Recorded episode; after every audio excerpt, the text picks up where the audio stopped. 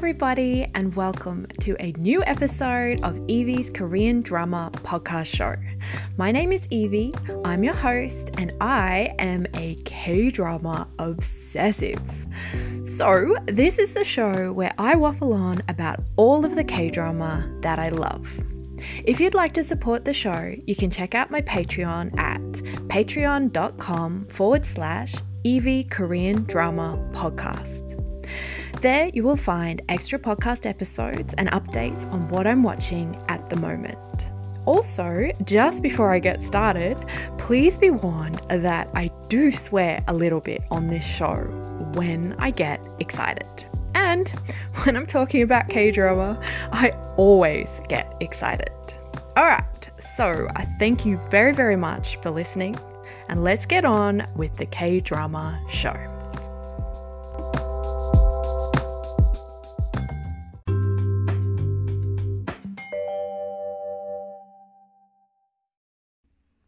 Hello, everybody, and welcome to a new episode of my K drama podcast. Um, today I'm talking about the Korean drama that's called Jiri-san.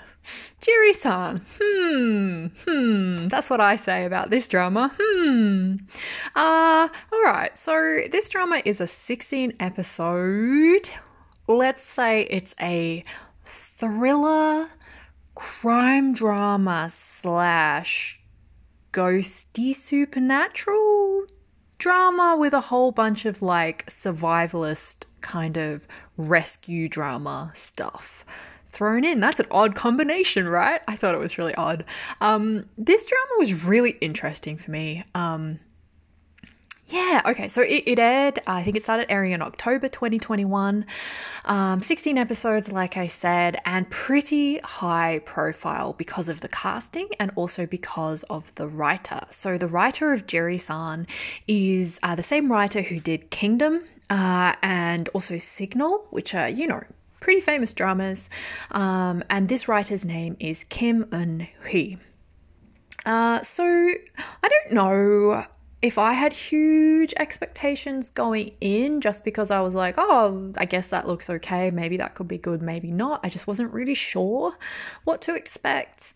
Um, I'm gonna say that I had a really great time watching this, but I'm not I'm if I'm completely honest, that might be more about the circumstances under which I watched the drama than the drama actually being particularly wonderful. I think this was a really odd drama for me, and I think I feel slightly complicated about it in that while I was watching it, I had a really good time. Like, it was really fun. I was. Uh, I don't know. I don't I wasn't like hugely hugely invested emotionally in the characters, but there's a lot of like nail-biting action and thrilling things happening and like mad mountain rescues and you know, I was there on the couch like gasping and going, "Oh no!" and like, you know, covering my eyes and stuff. So I was into it. But at the same time, I wouldn't say that this drama got under my skin or that it emotionally, you know, moved my heart at any point, particularly, or that the characters are going to stay in my mind or anything like that. Um, I think visually it looks great, and I think there's some fantastic action. And I think at the core, I really like the story, but I guess potentially I'm less sold on maybe the execution, I suppose. So, yeah, really complicated watch for me. Um, and I'm I probably still don't completely know or understand how how this drama made me feel. Uh, but I guess I'll get into that when I start. I don't know, unpicking my thoughts later. We will see. Um, so my I think my general experience watching Jiri-san um, has a lot to do with why I watched it um, and kind of how that came about.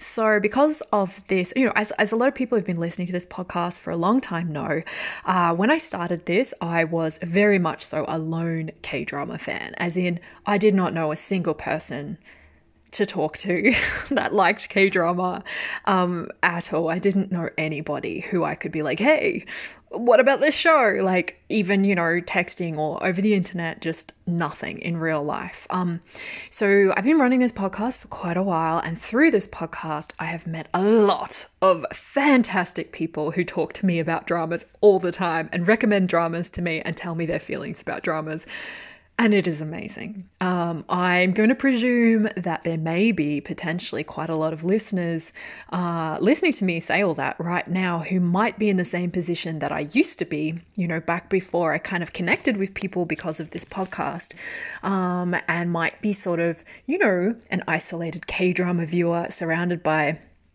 people who don't understand your passion. well, I understand your passion. And um, luckily for me, very recently, um, I've actually experienced watching a drama with other people. Um, so Jiri-san was actually the very, the, the second drama actually after W, but I was kind of watching these two at the same time, um, that I've ever watched with another human being, um, you know, that wasn't a forced family member is what I'm trying to say. So someone who cares about it in the same way I do is what I mean. So um, I met my lovely friend Lizzie through this podcast, and we started watching dramas together. And then after, you know, a very long time, like a year or something of just watching dramas separately and chatting about it, you know, we kind of discovered that because of the internet and technology, there are better ways to do this, even if you don't live in the same place. so, um, this one was a watch party, actually, like, you know, FaceTiming and also watching a drama like properly together. And then Lizzie also pulled in a friend of hers who I hadn't met before called Myung, who is Korean, and the three of us watched this drama, Jiri-san, together. I think maybe Myung actually picked it as she was quite excited because of this writer, you know, this writer who did Kingdom, who's very famous. So I think Myung had very high expectations. I not sure about Lizzie, but I think I didn't particularly have expectations either way. I was just really pleased to be watching a drama with other human beings who were not forced family members of mine. So I think that while I can't say that I adored this drama, I did adore the experience of watching a show with people who are obsessed with K drama in the same way that I am and passionate about it in the same way that I am.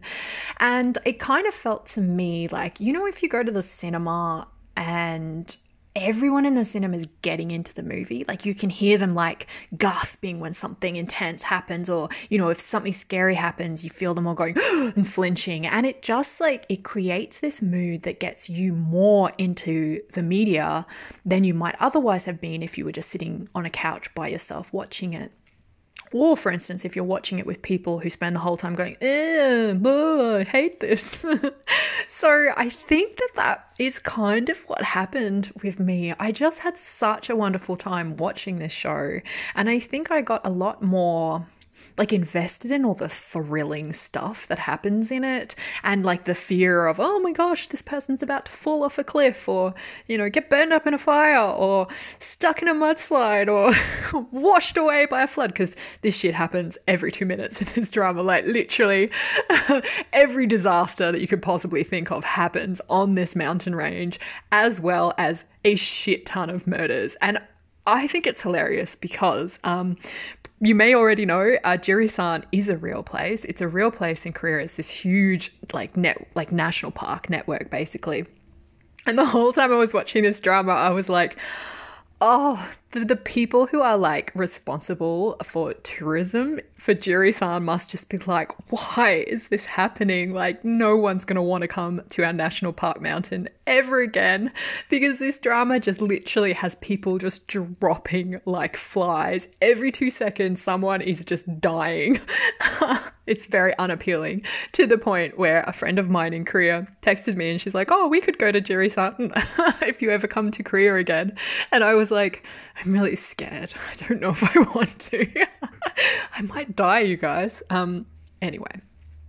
So, yeah, that was my experience, and it was just really, really fun to watch a drama with other people, and particularly because one of those people is Korean and was able to kind of give, I think, um, myself and my other friend Lizzie a lot of insight into Jiri-san and Jiri-san, like this mountain's history, and you know, some of the stuff that was going on in the drama that might have actually just sort of not stuff that's necessary to know to enjoy it, but just like this little extra info, I suppose, every now and then that would have just run over my head. So um, that was really, really fun. What can I say? Um, so, for that reason, I kind of feel like Jiri-san was great, but I'm actually not sure if it was great, if that makes any sense. Uh, so that is why I watched Jiri-san. So I'm probably just going to move into the casting now. I really feel like this drama was odd. That is what I think of this drama. I just the like for ages when I started watching it, I just could not wrap my head around what it was. Like I feel like so often you start watching something, you're like, oh, this is like a detective show, or this is a serial killer thing, or this is, you know, this is a fluffy rom com, or this is a mellow. Like you know what it is tonally and from the story beats. Um, what I think I think Jiri-san was really confusing because it sure starts out very twisty with multiple timelines, all this stuff going on. And, you know, at first I just thought it was a survival drama, you know, a bunch of park rangers saving people and bad shit happening. But um, it, it's a lot more than that, and it gets pretty weird. That's what I think. Um, all right, so cast. I said I was going to talk about cast. I got distracted. Uh, so this drama, Jiri-san stars the actress Jung Ji-hyun. Um, she, Jung Ji-hyun, is you know very very famous. What's she been in? She's been in. I was going to say loads of stuff, but actually not loads of stuff. She's done a lot of movies, and some of those are like very famous movies like My Sassy Girl, which is a bit of an older one. Um, but she's also, so she kind of had um, a cameo in Kingdom season two at the very end, but she did Kingdom Ashin of the North. So again, written by the same writer. She's also done The Legend of the Blue Sea with uh, Lee Min Ho and also My Love from the Star or My Love from Another Star, where she plays that amazingly, ma- like crazy actress, very good, uh, which she stars in with Kim Soo Hyun. Um, so I feel like she's a pretty, you know, she's a pretty big hitter in K drama land. And if she's in a drama, people are going to pay attention. Um, and I think with her, the casting, and also this writer, I think there was probably some pretty big expectations for this drama that. I'm not into like I haven't really followed through on what other people feel about this one and whether there was disappointment with maybe like, you know, domestic Korean audiences or not, but I kind of get that impression that it might have fallen a little bit flat, um, you know, domestically in Korea as well. Uh, so she plays a female lead, um, and basically she's a park ranger at the national park of Jiri Jirisan in Korea, and she's just fucking amazing at it. She's very, very good. um, and then, so this one, the male lead is Ju Ji Hoon. So that's the actor Ju Ji Hoon. And Ju Ji Hoon has been in um, Kingdom. So again, both seasons of Kingdom. And I think some sort of upcoming as I record this like mini Kingdom episode, which I'm that's pretty exciting. More zombies is always good for me.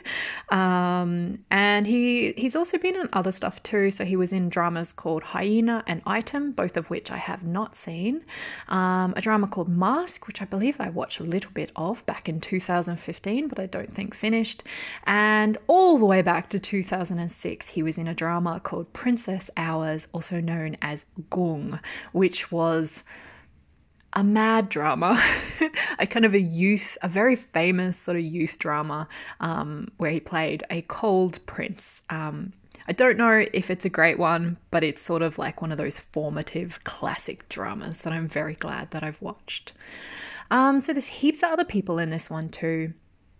Um, it's really a, a huge ensemble cast, actually, and just like a huge amount of characters in general, like kind of peripheral side characters and suspects and victims, like so many people, uh, to the point where it is a bit difficult to keep track of what's going on because we've got, I think, four timelines, each populated with like 10 to 20 different characters who are all important to a twisting plot. And, you know, about 10 people are murdered. So there's, there's quite a lot going on in this show. Um, so some of the other sort of faces that I think you know, viewers would recognize, um, who have been in a lot of other stuff as well, would be the actor Song Dong Il. So this actor plays, you know, he plays the dad in the Reply series, and he also is just in everything, like literally every drama. Uh, it also stars the actor Oh Jong Se, who plays uh, Kim Soo Hyun's brother in It's Okay to Not Be Okay, um, and then another actor called Jo Han Chul, who is uh, kind of a side character, like a an, sort of a over the hill pop star in um, hometown Cha Cha Cha, one of the the village dudes. Um, an actress that I hadn't seen before, Ju Min Kyung. Um, I quite liked her role in this, but I, I, I didn't really recognize her. But apparently, she's in One Spring Night and you know that other one that's basically very similar show, but I can't remember what that one's called. Um, but I haven't seen those yet. I keep meaning to, but I haven't. Um, and also the actress Go Min Shi, who I really really love, and I really liked her in this. Um, she's from Youth of May and you know Sweet Home and other stuff, um, but she wasn't in this one a huge amount, and I could have done with more of her in it, is what I think. All right, so I guess I'm going to talk a bit about setup. Uh, but I guess before I do, um, actually, I just wanted to mention this interesting thing that um, one of the friends that I watched this drama with, was kind of saying to us about this drama and about the writer. So, as I mentioned, this is a very famous writer who wrote Kingdom and Signal and quite a few very dark, very well received you know, almost horror thriller kind of shows. Um, so this is the writer Kim Eun Hee. So apparently, Kim Eun Hee is close friends, I believe, with the writer of The King, you know, Eternal Monarch, um, and all.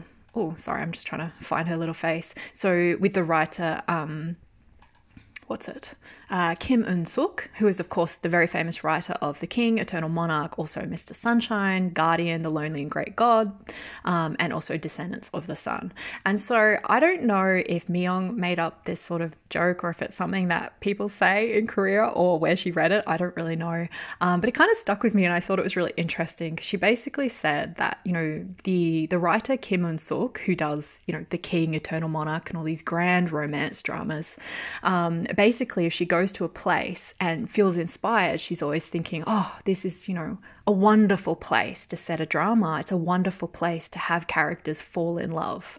And then on the flip side, we have the writer um, of Jiri-san and also Signal and Kingdom, Kim Eun Hee, who might go to the exact same place and look around and be like, wow, this is a wonderful place to set a drama. This is a wonderful place to see characters die, basically.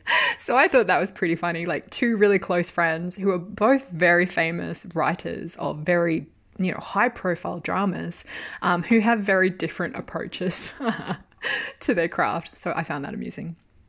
Uh, all right. So should you watch Jiri-san? Wow. Uh, I feel complicated and I don't really know how to answer that one. I think usually I'm always like, yeah, totally watch it. But I, oh, like obviously watch it if you want to watch it. Absolutely. But i don't know like i do have to admit that if if if i was talking to someone who was teetering on the edge of being unsure whether to watch this drama or not and perhaps you know perhaps if you really love the actors in it and you want to follow them around k-drama land then yeah go for it. If you particularly love this writer go for it. Or if the concept is like I don't know, really exciting. And there is a lot of thrilling, exciting stuff that happens in this drama. And I actually think the main plot line, once you kind of figure out what that is and drill down into it, I actually found that really interesting. I think it really worked for me, but I am a little bit uncertain about the execution of it, I think which I felt was a little bit of a barrier to me just sort of sinking in and totally enjoying the whole show because it was quite difficult to follow at times, which, and I don't mind that. I don't mind as a viewer being sort of forced to work to enjoy a drama. Like, I don't mind things that are very twisty and difficult to follow and you have to think really hard. But I just found that this one was almost so twisty that I kind of felt it, was overcomplicated to the point where maybe it, it didn't even know exactly what it wanted to be. And just because of that, I feel like it didn't quite hit home. So I feel like unless, you know, there's a particular reason that you want to see this, that you're appealed by the idea of this show, Jiri-san, I don't know. I don't know if I would fully, fully suggest it. Um, it's fun enough, but I think for just a fully casual viewer who's like, eh, I could take it or leave it, leave it. I don't know if I'll try. Then I'd probably be like, mm, maybe you'd find something different that might be better. Oh, I feel really weird saying that. I don't like saying bad things about dramas. Um, but yeah, it's a, it's a weird one because I don't feel strongly against it by any means, but I also don't feel strongly pro Jiri-san either. All right, so I'm going to attempt to tell you guys a little bit about the setup, but like this drama is bonkers. I don't even know.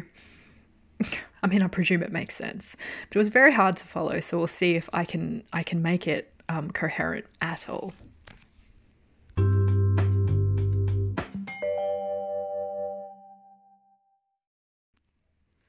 Okay, so the setup of Jiri-san. Uh, I honestly have no idea or memory of how the show begins. It has so many different timelines, um, like a lot.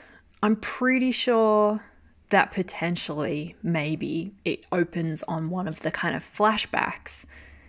Anyway, I'll just try and I'll t- fuck. I'll try and talk about this in as just a way that hopefully makes sense, um, but is not exactly the way it's presented in the drama, I guess. So basically, we have our female lead, Yi Kang. So Yi Kang is played by the actress Jeon Ji Hyun. So Yi Kang has grown up in a small village, right kind of at the base of Jiri-san. She has a big tragedy in her past where her parents have both died in 1995. Big flashback to 1995 in the drama.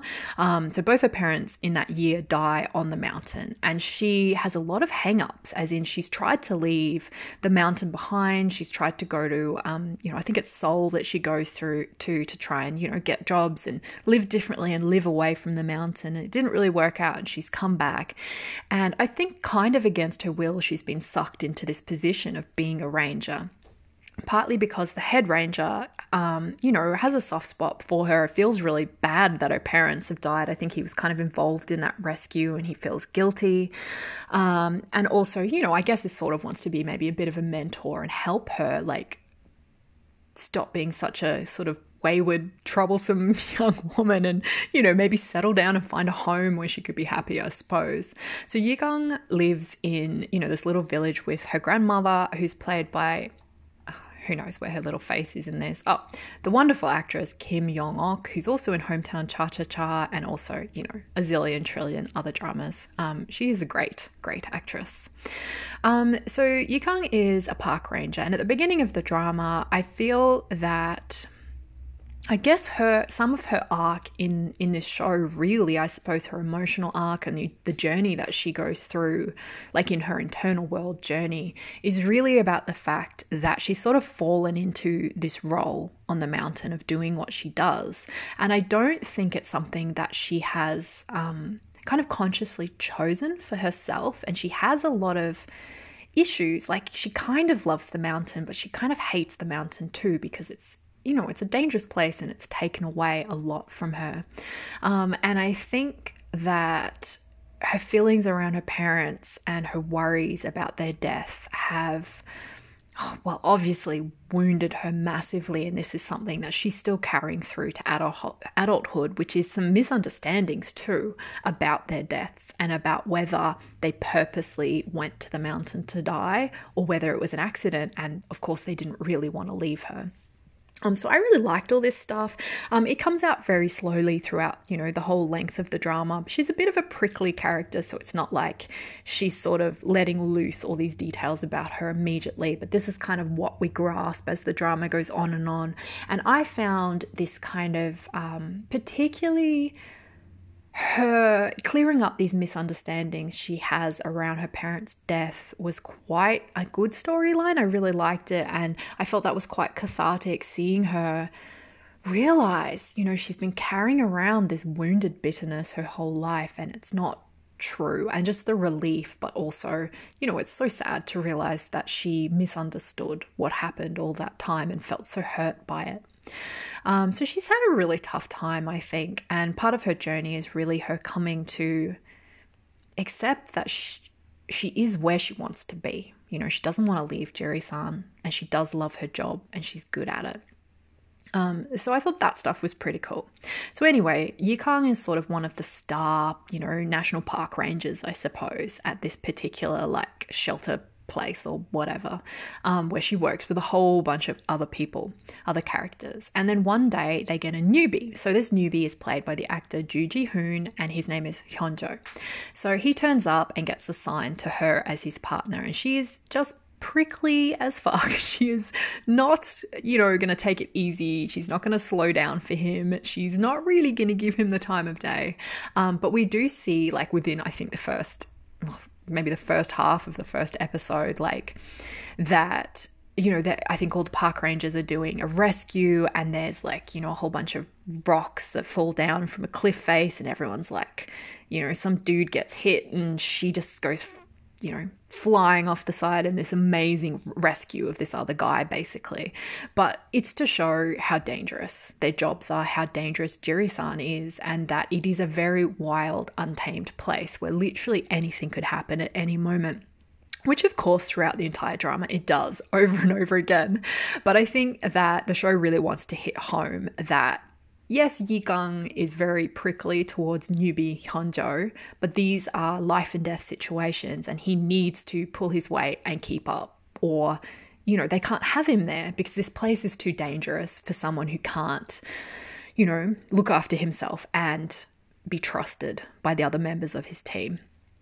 So, Hyunjo is.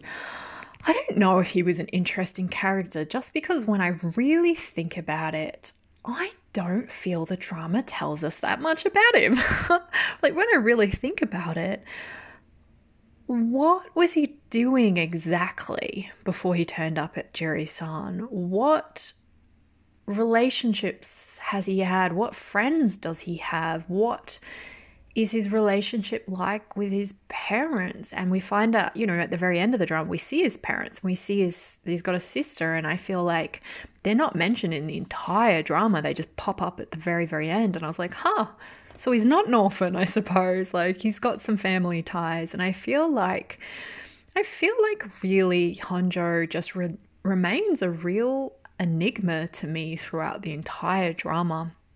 And I don't know if that's like it's not a bad thing. I probably didn't really hugely notice because this drama is so action orientated. There's so much going on, and it does dig into Yikang's past and into how she's feeling and all this stuff that's going on with her. But I feel like Hyunjo is really just there to almost to try and drive along the plot because he's the one who ends up wanting to investigate this stuff they discover and also maybe to act as a foil to Yikang, to sort of care about Yikang and help Yikang come to terms with her own issues and problems. But I don't know how much he's like hugely a character. Sounds weird. Like he's he's on screen a lot, like this guy, and he drives the plot a lot. But at the same time, I still just feel like I don't even know him, and maybe I don't know him as much as some of the side characters who I feel got you know quite a lot of characterization um, compared to Hyunjo. So I guess I'm talking about um, a character called Guyong, played by the actor Oh Jong Se. And Oh Jong Se is that actor um, who was in It's Okay to Not Be Okay, playing Kim Soo Hyun's brother. Um, so he, uh, this actor Oh Jong Se, plays a very sweet and sort of awkward park ranger who has this mad crush on this other woman who he works with, but he just cannot, like, he cannot get his act together. He cannot pull himself together. He's trying to hit on her, but he's doing everything in really just very silly ways. He keeps asking her to go to really weird events with him and stuff, but he's totally head over heels.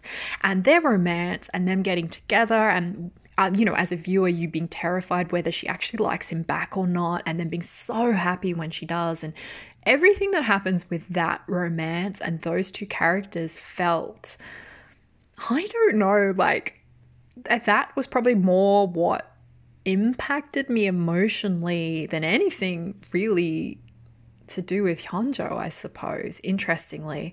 And Yikang herself, um, the female lead, she gets I think there is some stuff that impacted me emotionally with her just because she has this, you know, a lot of sad things in her life.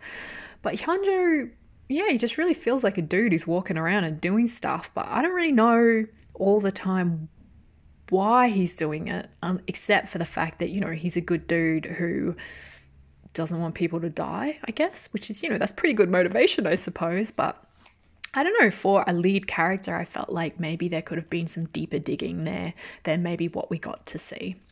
Um, so, anyway, Hyunjo's hanging out with Yikang on the mountain, and they're, you know, I think on his very first day, there's like some mad flash flood or some shit, and there's some rocks flying around, and everything's like madly dangerous all the time. Like it's either snow season or it's flood season or it's fire season, and we just see all this stuff, and it's people just needing to get rescued and dying or getting lost on the mountain and freezing and just crazy shit nonstop.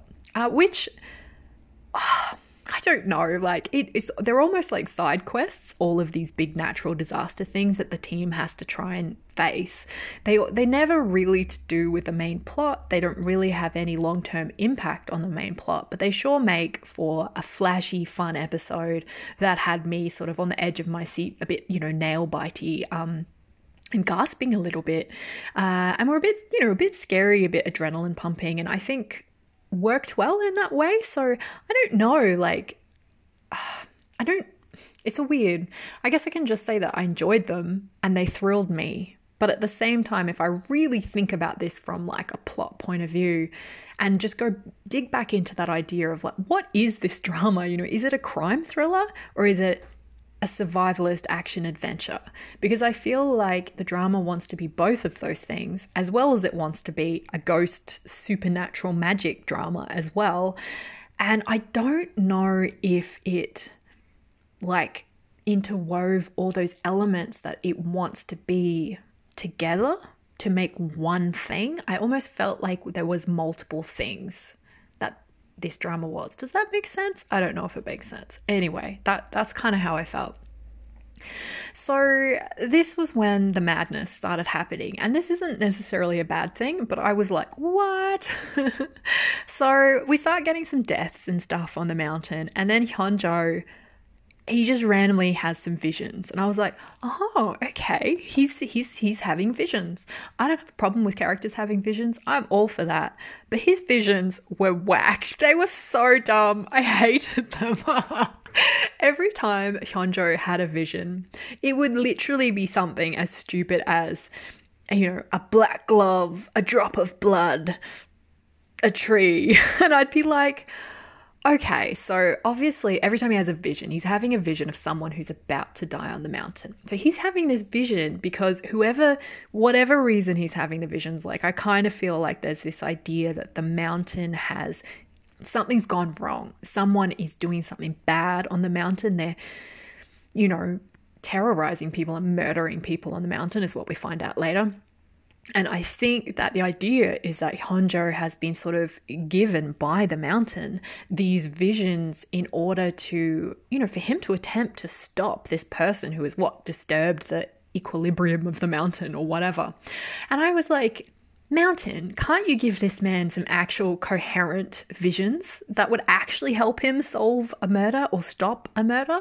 Because Literally, if you're on top of a mountain and you get a vision of a black glove and a drop of blood and a fucking tree, what the hell do you do with that? Like, what do you do with that? What you do with that is absolutely nothing, except every time you see someone in a black glove, you're like, and obviously everyone's climbing a mountain. Everyone's wearing a fucking black glove. But what happens is that Hyunjo just, you know, keeps thinking about his visions, but he can't do shit about it because they make zilch sense. And then, right at the very moment that someone gets murdered and it's all too late, or he's stumbling across the body, he'll see all the signs from his vision add up and realize, oh, this was my vision all along. But by then, it's way too late to stop it. And this happens over and over and over in the whole drama so many times. And I was just like, these are the worst visions in the world. Like, you would rather not have these visions than have these visions because they absolutely make no difference at all. They do nothing except terrorize poor Hyunjo because he's getting a vision of some awful thing that's going to happen that he knows is inevitably going to happen, but also he's never given enough information to do shit about it other than go and find a dead body and be like, fuck, I messed up again. Or, you know, the mountain messed up by sending me a shit vision. oh, so yeah, I guess I guess when I, I don't feel like I felt this passionate about how shit his visions were when I was actually watching the show. But I think that's more because when I was watching the show, I kept waiting for the visions to have more of a direct like impact on the plot and actually help Hyunjo solve a problem. But in hindsight, after watching the entire drama, I've realized they never do.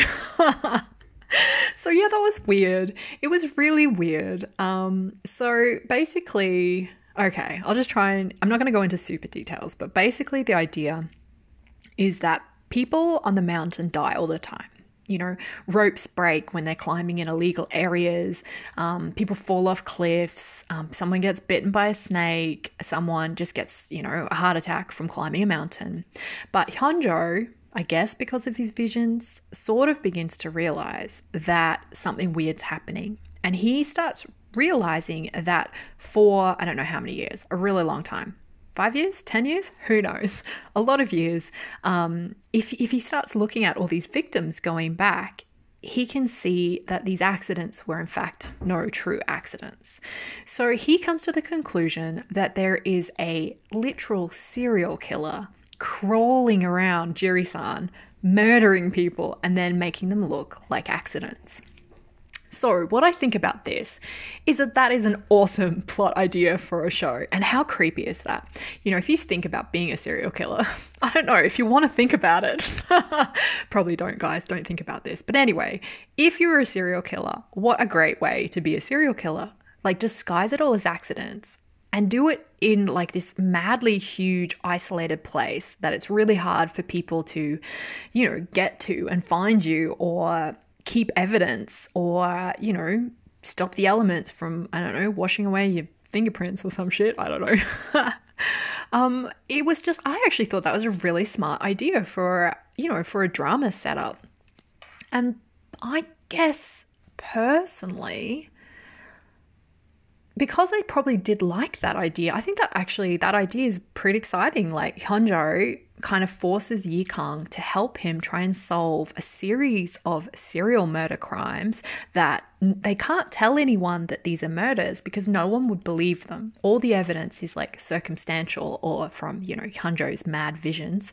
Um, so they can't really get the police involved. On top of this, the likely suspect is one of the park rangers that they work with because who else knows the mountain like they do? Who else had the opportunity? Who else was involved and blah, blah, blah, you know, million different reasons. So the watching this drama ends up being really twisty because you're constantly suspecting somebody, like one of the people, this huge cast of people that they work with. You're constantly like, oh, was it him? Was it him? Was it him? And even you know the the character the really like shy sweet guy who's having the romance um, played by the actor oh jung se you're even constantly suspecting him. And then you're going no i don't want it to be him. Like he's the most likable character in this entire show. But you can't help but suspect him. So that stuff i thought was really really fun. Um, so basically, Hyunjo and Yi Kang, while fighting the elements and every sort of natural disaster that could possibly ever happen on a mountain happens to them, um, they're also trying to investigate all these deaths and they're trying to figure out what connects all these people you know why why all these accidents why make it look like an accident who are these people why are they being targeted? And then um, we don't know what happens but we know something bad happens because the drama is presented in split timelines. We're shown all that stuff I just said, you know, Hyunjo turning up as a newbie recruit and him hanging out with Yi Kang and them trying to solve the crime. And then we're shown, I think, uh, two years in the future. And Yi Kang is just arriving back at Jiri-san from an extended stay away and she's in a wheelchair now. Um, so she can't go onto the mountain. And Hyunjo, we find out after a while of just thinking he's gone, um, is in a coma in a hospital. So the two of them have gone up on top of the mountain on a snowy day and no one knows what happened. All they know is that they discovered both of them absolutely covered in blood in the snow. And we kind of, I mean, when you're watching it, you think Yikang knows, but she she doesn't have a clue either. Um, so yeah, it's convoluted because there's so many different timelines going on that have different characters, and that, to be fair, I felt like maybe the first episodes were extremely confusing because I couldn't figure out what was what timeline or what that meant or what impact that had. And I also couldn't figure out if this was a ghost drama or if it was um, a crime drama or if it was a survivalist drama. And I don't know why it matters for it to be stated clearly to me what kind of drama it is, except that maybe shoving those three things together didn't quite work and it felt kind of haphazard. So I just didn't know what to concentrate on. But once I started thinking, oh, actually, this is a crime drama and it's a mystery, I think that was what I latched onto the most. And I kind of wish that that had felt even more like it was the core of the show, I suppose, because that was quite interesting. All right, I don't know what else to say about the plot. I guess I'll get into some of the stuff that I actually did really, really enjoy in this drama, and uh, we'll see. We'll see how this goes.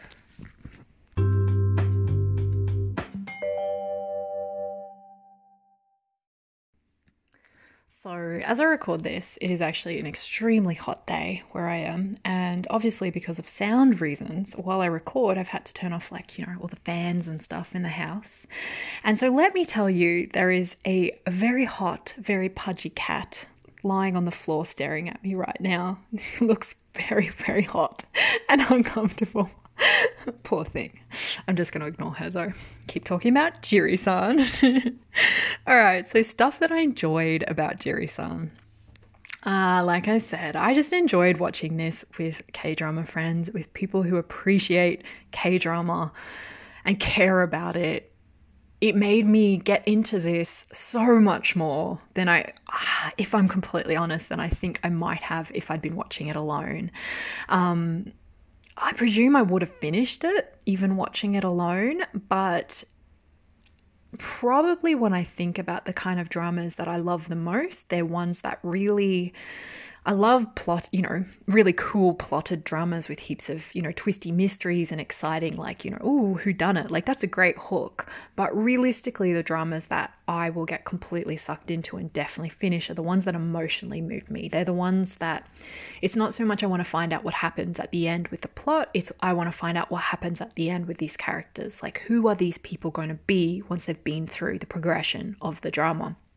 And I'm not sure that I had that kind of pull or connection around our leads, Yikang and Hyunjo, in this drama. So I was interested because I wanted to know who did it. Like, I wanted to know who the serial killer was. And I was also trying to figure out why the fuck Hyunjo and his dumb visions was both in a coma in a hospital and also crawling around the mountain as a weird see through ghost. I really wanted to know how that was going to work out and what the fuck was going on. Not sure I was super happy with the conclusion on that one, but it was fine. Um, so, in saying that, because there was reasons to keep watching this drama, but I was a little bit less emotionally attached than I have been, say, for other dramas. Um, and so watching it with people who, you know, we could all talk about it, particularly because it is such a twisty, turny, convoluted, complicated show. It was really fun to be able to, you know, guess who the serial killer was with other people. Like, super, super fun. So, yeah, I loved that. Um, another thing I really loved was actually the scenery of Jiri-san. So I'd heard of Jiri-san before. Um, I don't know why in another drama or just from looking at career stuff. I don't really know, travel stuff. Um, but I wasn't, you know, I'm not super familiar with it by any means. I think I just knew there was sort of a big national park up that way. Um, so I loved seeing all the scenery, um, all the views from the mountain, and just getting a sense of how vast and wild this place is. I always find this idea so fascinating, um, and it almost, I don't know, it's like sometimes in our lives, I mean, I guess it depends where you live, but if you live in a city or a built up town, you feel very, very connected to the world and to other people. Like you feel like you're just surrounded by humans and by technology, and it makes you feel that humans are. You know, the most important thing on the earth or something, and you know, makes you feel safe, I suppose, by being so connected. You know, if, if you're in trouble, you can call someone. Um, someone will be there in two minutes to help you. And yet, looking at Jiri san and thinking, it makes you think about the world in a different way. It's so vast and it's so wild. And, you know, hopefully it's not quite as dangerous as this drama makes it out to be with like natural disasters and murders happening every literally two seconds. But at the same time, it is still this hugely vast, wild patch of earth. And I kind of like the way that makes me feel to get a sense of that vastness and that wildness. It really reminds me that though humans, you know, we're sort of ruling over earth and you know destroying it a little bit with everything that we do but there are certain places that if a human just goes and is cut off from technology like we are just such helpless little flesh bags we're really not much if you kind of strip back all the technology and connectedness, connect- connectiveness. I feel like you might know what I'm trying to say, you know, that we experience um, from community, really. Um, so I found that really interesting. It kind of just was a like a switch in the way that you see the world, and I quite enjoyed that. Um, so yeah, I really loved all the scenery and stuff, just beautiful. Um, so I kind of mentioned before the show, Jiri-san the show is quite thrilling. Um, there's some very scary, nail-biting things. You know, there's a lot of stuff with, you know, Yikang trying not to get burnt up by a fire and Hyunjo, you know, stuck in a little burning shed and there's kids in there and you're like, ew. And there is really enough death that happens in this drama quite often that you don't really feel like your main characters feel safe. You don't feel like all the side characters are safe. You really feel like something very, very bad could happen to anybody at any point. Um, and it does. It does happen to quite a few people at all sorts of points. So I think that yeah, it does make it like quite nail biting at times, or maybe that's just because I was watching it with other people and I really got got into it. I don't know. So that was kind of fun uh, kind of connected to that, I suppose. I felt like the action was pretty good. Like, I think, like, I'm not, you know, it doesn't have any impact on the plot, but it was quite interesting seeing how park rangers might fight a fire on a huge place, you know, a mountain like this, and seeing the helicopters go up and release the water, or seeing, you know, um, medics come up in a helicopter and try and save a hiker and attach them to one of those like weird pulley things, or, you know, see Yikang in a harness climbing down a rock face. Like, all this stuff was really interesting, I guess, how they rescue people and what what they do. And I found that quite fun, just the action of it, I suppose. And it's all quite, you know, large esque, the kind of set pieces with massive fires or snowstorms or floods. And it's, you know, it's pretty epic. So I did enjoy that quite a bit. So I did thoroughly, when I cut down to the core of what the mystery was, I really, really liked it. I felt like it was really hard to kind of concentrate on the mystery because there was so much going on and so many characters and so many potential culprits that it took me so long to even understand kind of what the crime element was in this story and what what the mystery was that I should even be trying to unravel in my head. It was just really hard to keep up with everything, let alone guess why the things were happening, I suppose. Um, but in the end, the crime is actually a really cool idea. So basically, in the early 90s, um, there's this little village in Jirisan, so within the, the national park. So this village, you can't get there to these houses. It's teeny tiny unless you walk, unless you climb up the mountain trails. Um, so it's this tiny community who live there. And I found this really, really interesting because obviously there would have been a lot of places like this, um, you know, I guess all over the world, but you know, in in a place like Jirisan too, the these places that are you know handed down between the generations for a long, long time that eventually end up I guess, kind of frozen in the past as the world moves on and as technology sort of changes and as roads are developed and places are more connected, certain places remain cut off in the past. And I found that just really interesting to think about. So basically, in this tiny little village, um, this dude turns up, and this dude's like, "Hey, um, for tourism reasons, I'm going to build a big old chairlift through here, and if I give you guys compensation, I'd really love it if you moved the hell away. And some of the people in the village are like, hell no, like I've lived here for generations. This is my grandpa's house. This is, you know, this is my child's legacy. I'm not moving. But then a lot of the other villagers do want to move. And another thing I found really interesting was the difference, right? So the villagers who want to move, a lot of them are snake catchers or like herb gatherers. And we find out through the course of this drama that these are old jobs. These are generational jobs that people have been performing in places like Jirisan for, you know, since the Joseon dynasty, or I guess before then. These are just very old professions.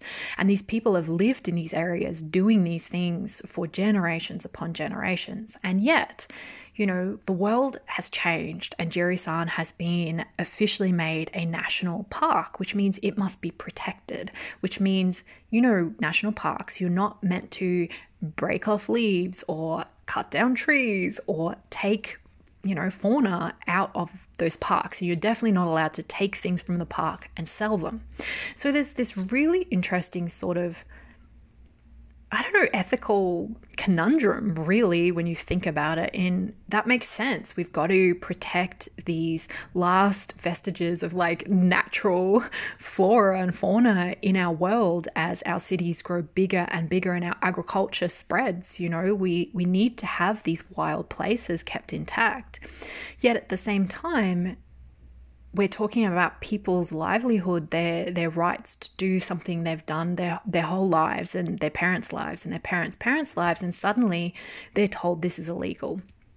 And what alternative do they have? You know, you live in a teeny tiny village on a national park that you can only get to by walking, and suddenly you're told that you're not allowed to do the one profession that you have. You've got no way of making money. So what? You move away with what money? You know, no one wants to buy your house because you live in the middle of nowhere. And it's it's just a very interesting sort of look, I suppose, at um progress, which is something I always find really interesting. And I think, you know, progress is obviously always going to happen. And a lot of the time, there's this sort of idea in progress of the general good. And I guess that is how things sort of, I don't know if that's how they have to be, but there is this idea of obviously with every change that happens for the greater good and for progress, there are always people left behind or stuck in the gaps of, you know, I guess survival and and not being able to kind of move with those changes. And you know when you hear this you're kind of like yeah fair enough. Like that's really difficult situation to be in so, those are the villagers that want to take the compensation to enable them to leave the mountain because they're struggling to eke out a survival there anyway, but they can't move unless they have the money. So they're pretty desperate people. But meanwhile, the head of the village is a beekeeper. And beekeeping, you know, this is what he's been doing for generations, and that's a different kind of profession. So that isn't one that's been outlawed. It's in fact one that is being encouraged by the government. And the government is also offering like some sort of subsidized, I don't know, fee or payment to help kind of encourage more beekeepers because obviously bees are good for the environment. I think they're natural, you know, like indigenous bees or something. I don't know. Um, so obviously the head head of this village is like, absolutely not. I'm not moving. This is my home. I refuse to go. But the cable car can't go ahead unless everyone in the village agrees to all do it together. Um, so obviously the villagers who are desperate to leave get pretty pissed off, and a whole bunch of shit happens that we don't really understand straight away, but eventually, little by little, we start to kind of catch on to this series of events. But basically, some people die, some awful stuff happens and eventually everyone leaves the village even though they don't get compensation. And the village is now just a dead empty abandoned place on Jirisan that is off limits. And no one's meant to go. Um, But basically, this little boy who was part of that village, who saw some very bad stuff happen to his parents, his parents being the beekeepers from the other villages, um, starts taking revenge. And so it takes a long time in the drama to figure it out, but everyone who is being killed via, you know, fake accidents on the mountain all lived in this village back, you know, in 19 whatever, 91 or whatever the fuck it was. I don't know. So I really liked that. I thought it was a really interesting and quite a cool motivation to kind of figure out the connection between all these victims and then realize they all lived in this abandoned, creepy village on Jirisan and that something very bad happened there, but no one will talk about what it was. Um, so I really liked that and I thought that was really cool. Um, so yeah, the crime was actually really good, and I did quite enjoy trying to guess who the suspect was the entire time, and just not being able to figure it out, and constantly thinking it was one of the main characters.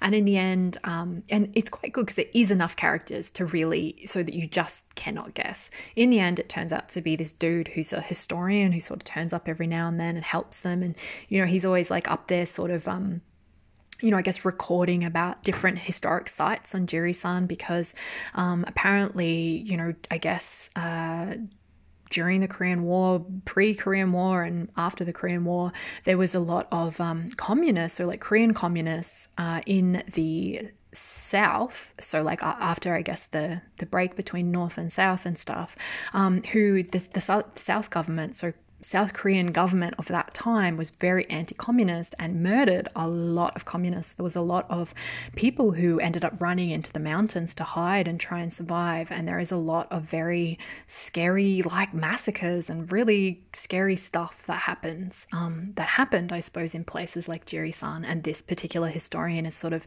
marking these sites of historic note. Um, and of course, he ends up being this tiny little boy who lived in the village and saw his family get destroyed. Um, and he's out for revenge. So I thought that was pretty creepy and pretty good. And I actually liked him. I liked who the villain turned out to be, and I liked that the drama told us enough about him and his backstory to enable me to feel quite a lot of empathy for him. And I don't agree with what he did.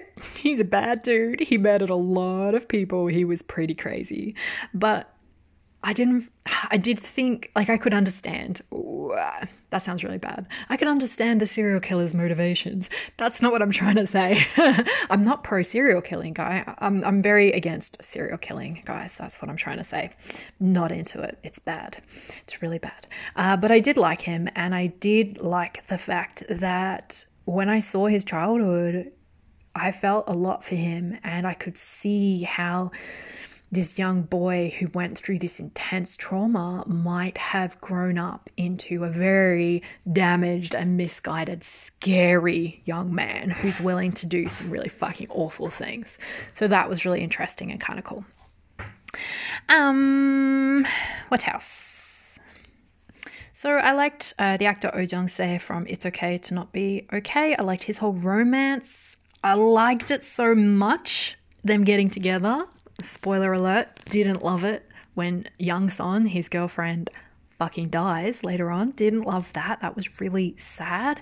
The fact that they don't even find her body because it gets washed away in a flood, I was just like, oh, that really hit me in the stomach. It made me feel sick. It was really sad. Um, there was another character played by the actress Go Min Shi. So she's um, Go Min Shi's the female lead from Youth of May. She's also plays um, Kim So Hyun's sister in Love Alarm and uh, what's his name's Lee Do Hyun's sister. Yeah, in Sweet Home. Anyway, I really really like Go Min Shi, and she was she was lovely in this. Like, really, she didn't have a big role. It's more of a cameo almost. She just kind of was dotted in a few episodes for a while. Um, but she's just so fresh and charming and just just charming, I think is the word for her character in this. She's so lovely and smiley, and this drama is very serious, it's very dark, there's a lot of death, and I felt like she really stood out for just this very kind of bright, charming sort of character in her performance. So I really liked her. She doesn't last long. She gets totally fucking murdered. Um, which is why I think it is hard at the start to think of there being any connection between all the victims. And I think, you know, in hindsight, I think I would have liked it better if the bad guy really was just killing people for revenge as part of his thing instead of just killing all these other, you know, killing Go Min Shi's character. I guess she was what trying to look into his what he was up to, but really she wasn't going to find him. I don't think he really needed to kill her. So the fact that he did a bit of that um, I guess it just sort of throws you off the trail, but it really muddies the mystery because it's too confusing, I think, for you to make those connections and try and guess why someone's done what they did. Anyway, sorry, I was just thinking aloud about the mystery. I'm always very, very interested in mysteries these days. I really, really like them and I like figuring out how they're put together and what makes a mystery good and what makes it bad because it all comes down to the execution and I think how that information gets released. And I find that very interesting to try and pick apart what works and what doesn't. So that was a thing that I didn't think totally worked, but anyway. Uh, oh, I was just said here. So um, I was very interested in the idea that a place such as Jirisan could have, you know, that has such a bloody past and such this long history of you know massacres and these terrible things happening the the idea that there's ghosts and there's bad places that are filled with i think in korea they say han like deep resentment. I don't know. It's hard to, I think, if as a non Korean, to fully understand the translation of like Han. But from what I've been told by friends and understand from dramas, like that old, deep resentment kind of a thing. And I thought that was a really interesting idea. And I liked, I kind of wish, I think, that the drama maybe didn't have actual supernatural elements and had just been a crime drama with a lot of like you know, natural disaster action thrown in, and then maybe just had that feeling of old places have old ghosts, but not had an actual Hyunjo ghost running around doing shit on the mountain for no reason. Anyway, that's what I think. So I've said here, I did like both lead actors and I thought they were both solid. So I did really like them. Um, I just felt that um, Jun Ji Hyun's uh, character, like Yi Kang, the, the female lead, was just a lot more fleshed out than Ju Ji Hoon's character, Hyunjo, who was a see through ghost running around on a mountain for no reason that I could properly fathom. Um, so I, I liked them both, but I wasn't emotionally fully invested. All right, I'll get on to some stuff that I didn't love.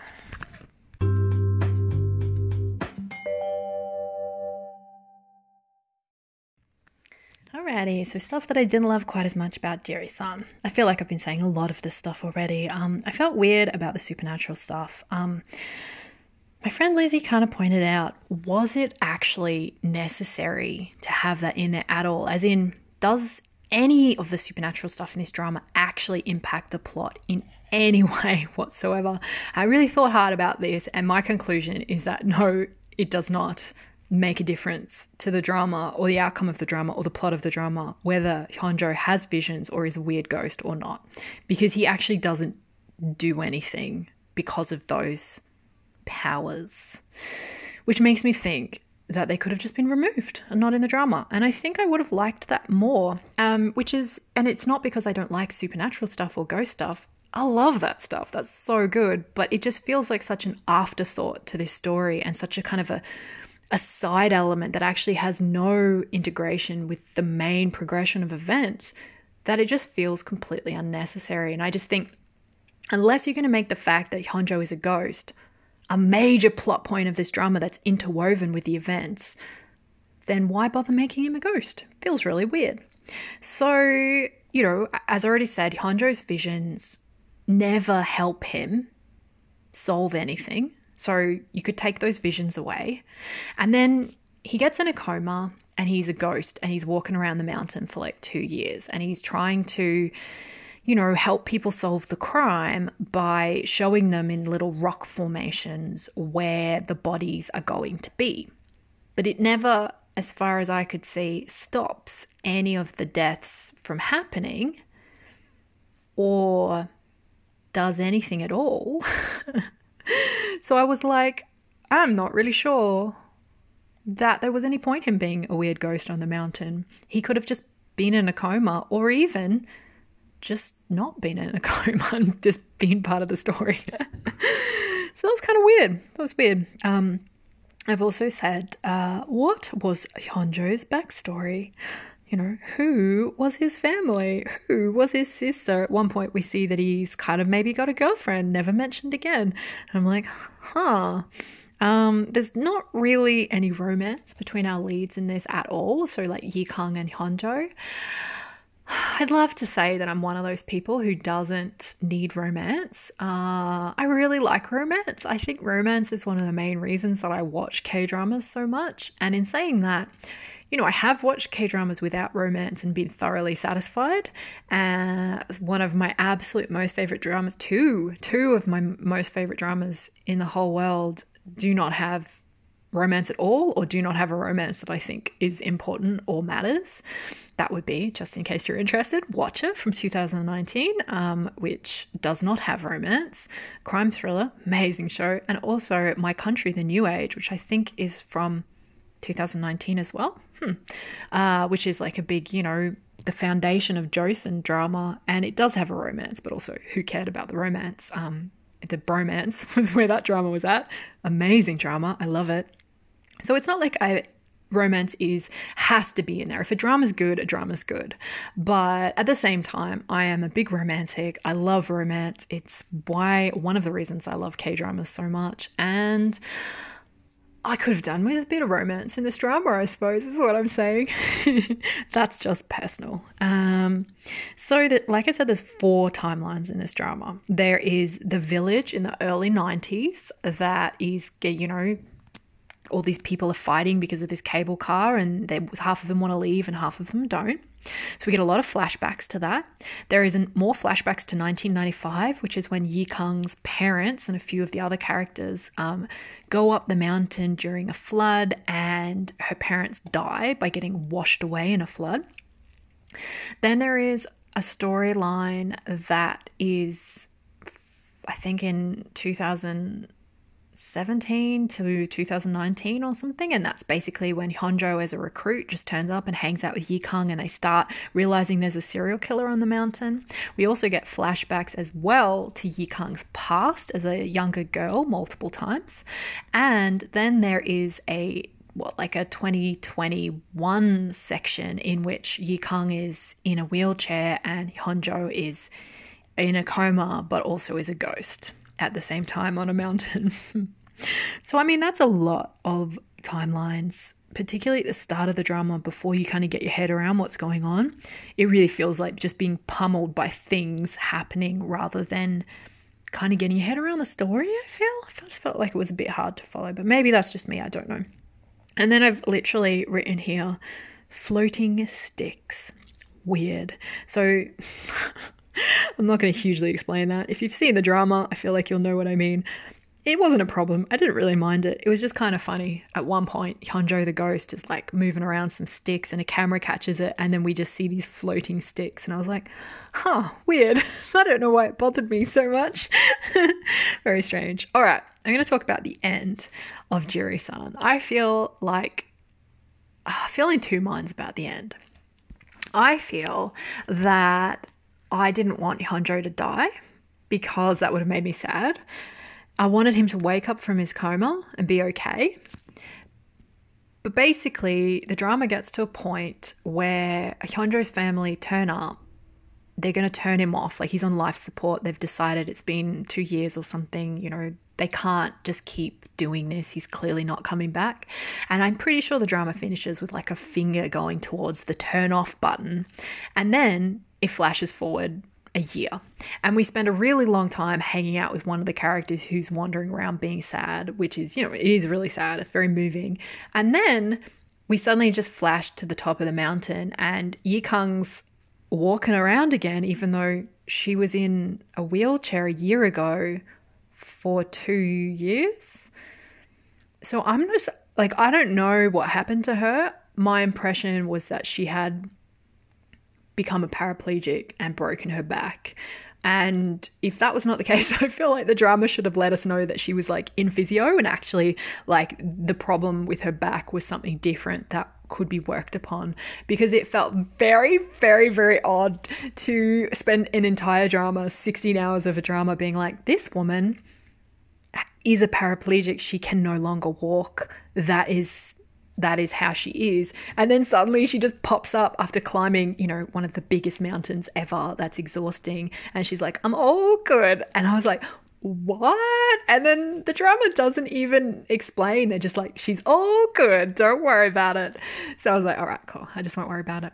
Kind of weird though, I thought. Um, and then of course Hyunjo is also just turns up up the mountain and he's like, and also I'm not a ghost anymore. And I woke up, I guess, from my two year coma and everything's fine and my parents did not turn me off.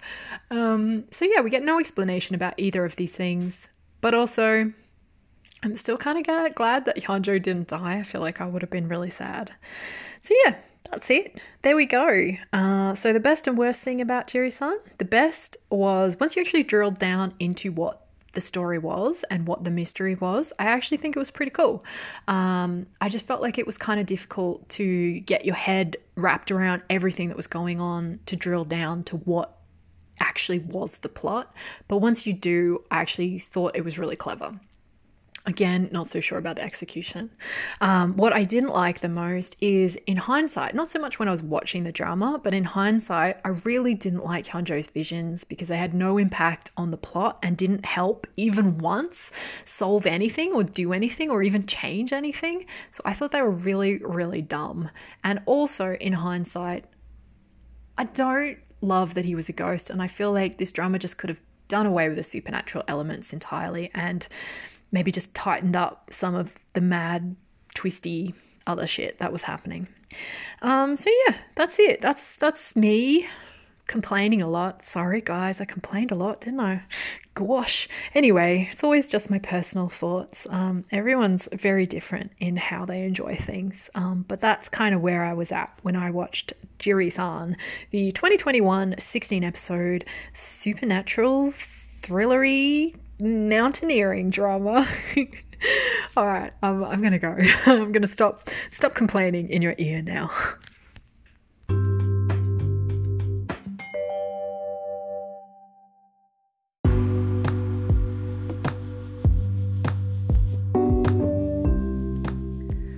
brings me to the end of this week's episode. Thank you so very much for listening. Um, thank you to everyone for listening, but very special shout out, as always, to those lovely people that support the show on Patreon. You guys are amazing.